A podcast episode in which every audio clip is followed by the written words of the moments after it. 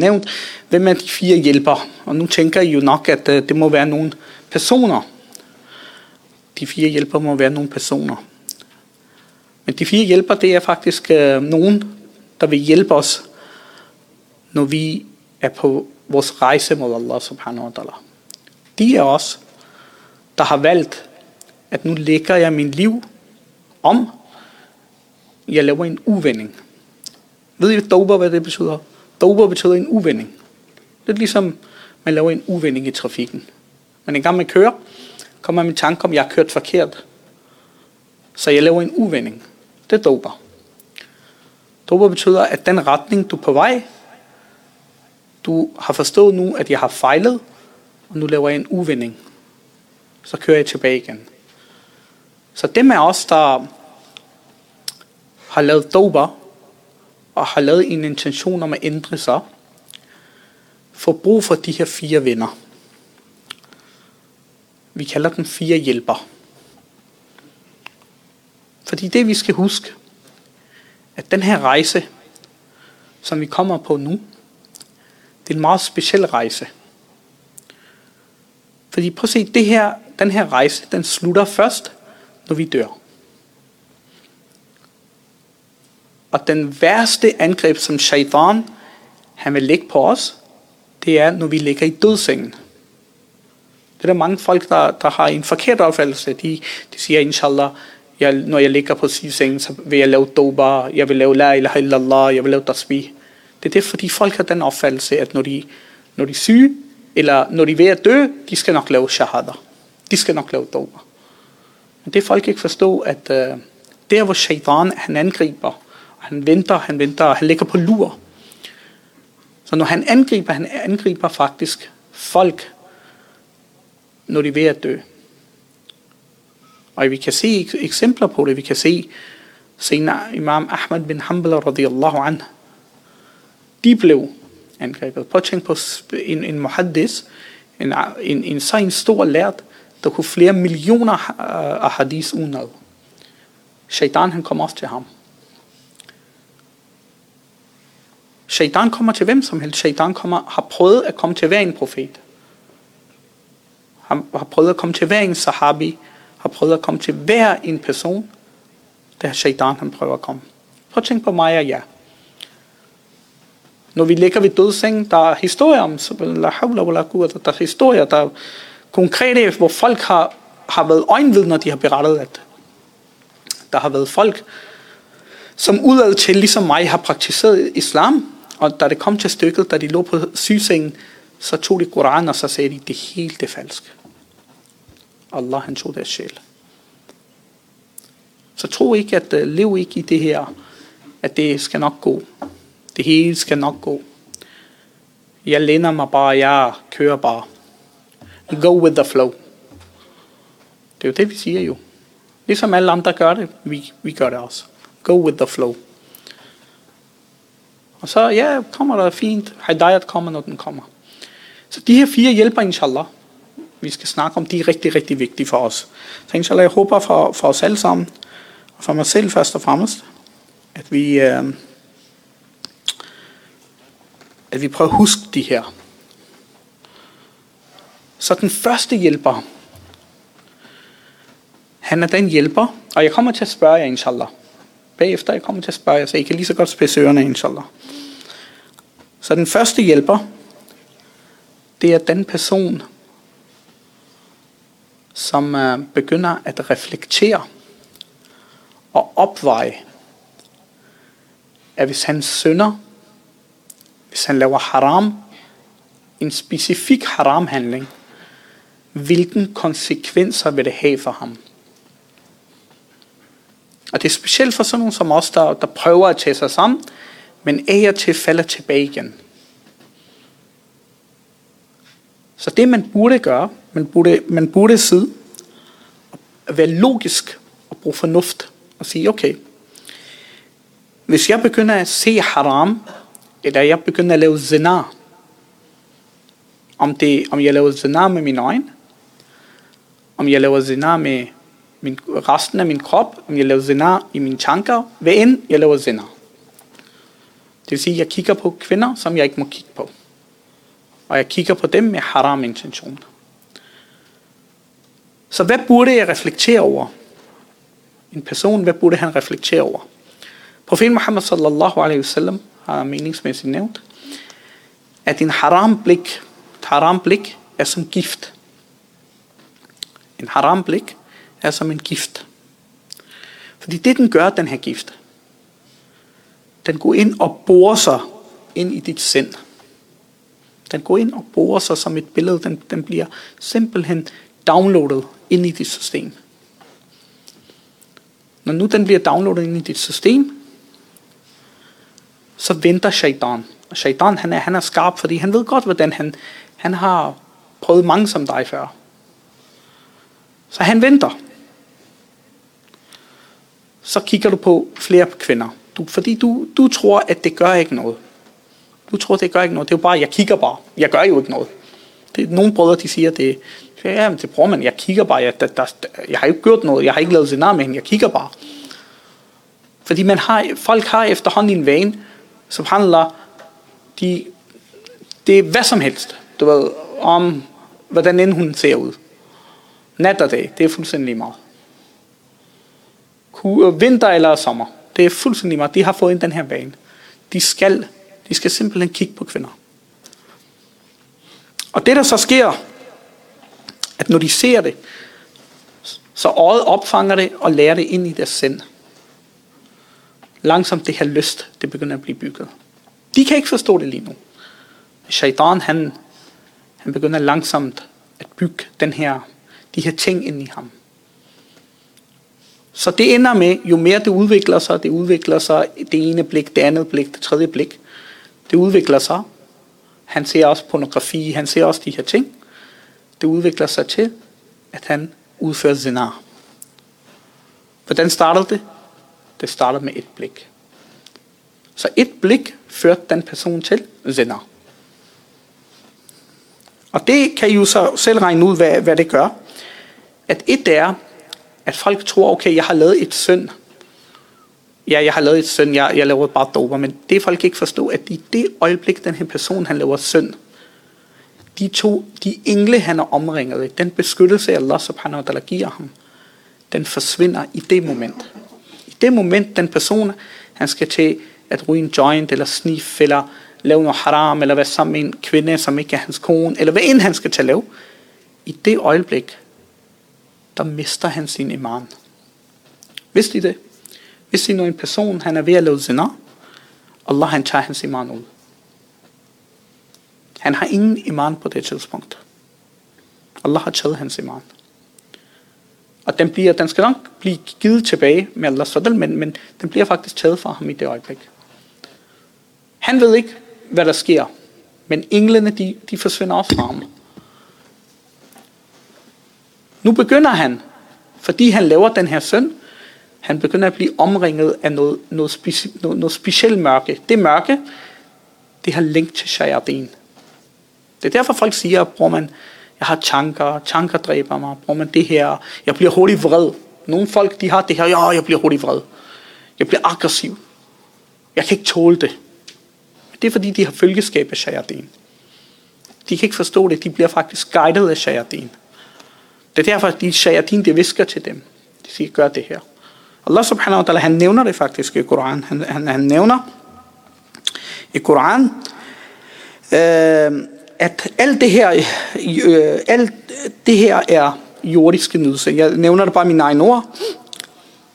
Og til enhver, der er blind for den nådiges påmindelse, tildeler vi en satan, satan, som skal være hans følgesvend.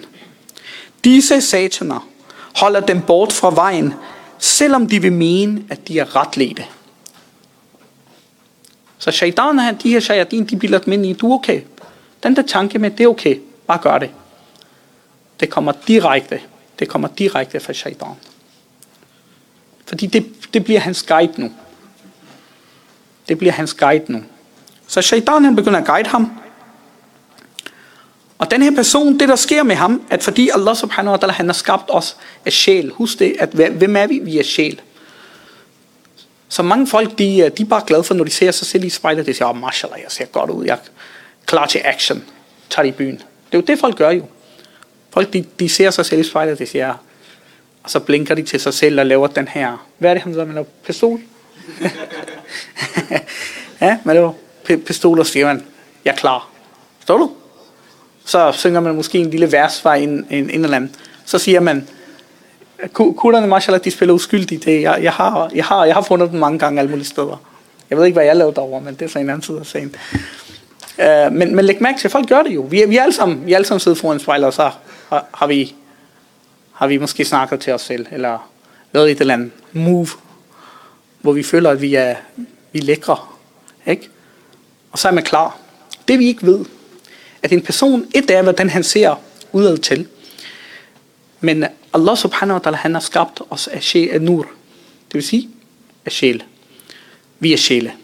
Det vi ikke kan forstå, at profeten Muhammad sallallahu alaihi wasallam, de nævner, at hver gang en person han synder, der går mørke i hans hjerte.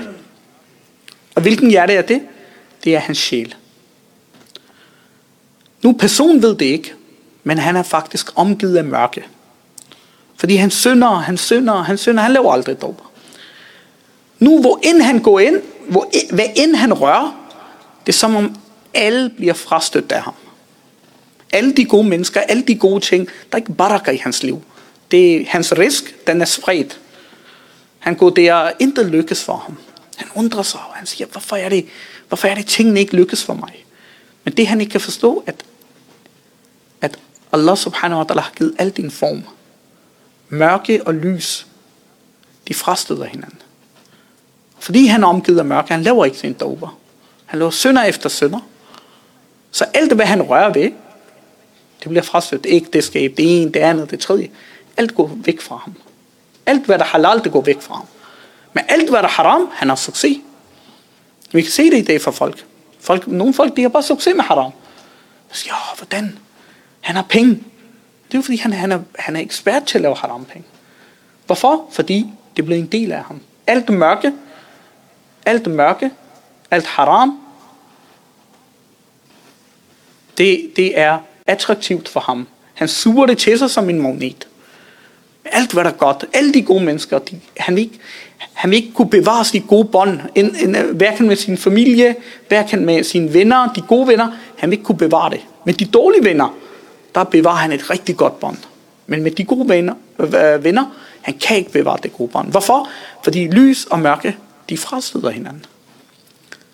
Og det er det, hans, hans problem er. Så prøv at tænke på, at hvis vi, hvis vi, før vi skal til at lave en synd, prøv at tænke på, før vi skal til at lave en synd, hvis vi tænkte over det her, hvis vi tænkte dybt over det her, at hvis jeg gør det her, hvad fører det til?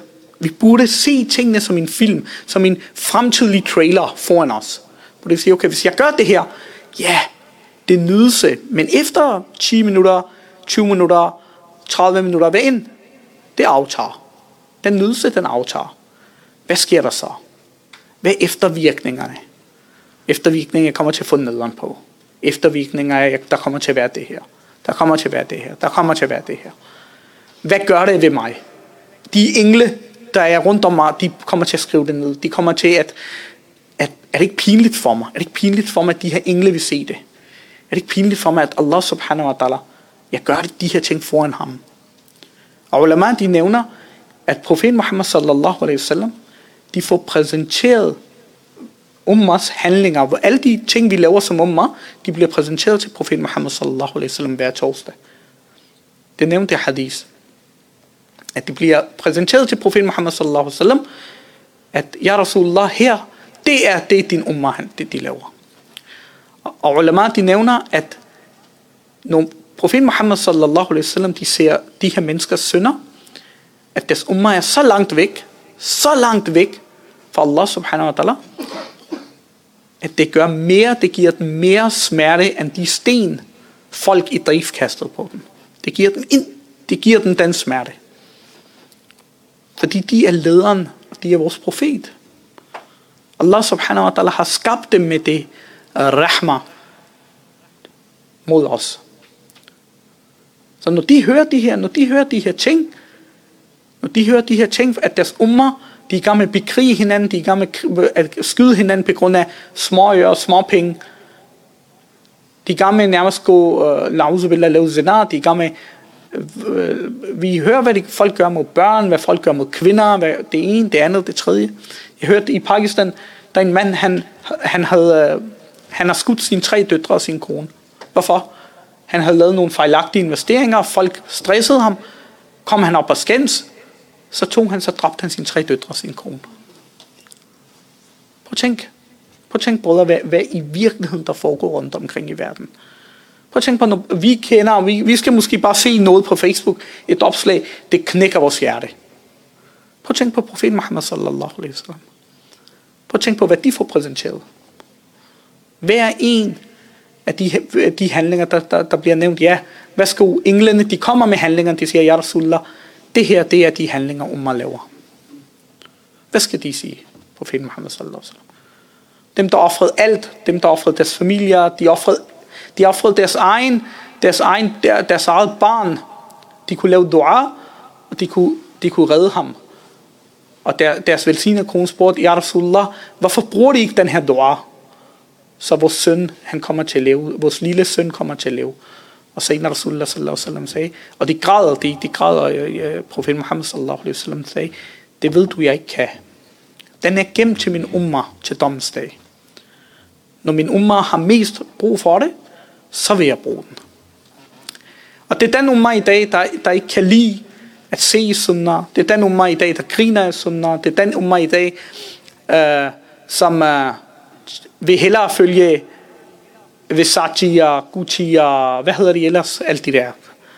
Øh, der hellere vil, der hellere vil snyde sig frem til, i tilværelsen. Der hellere vil, der hellere vil bare ligge i dynen end stå op til fajr.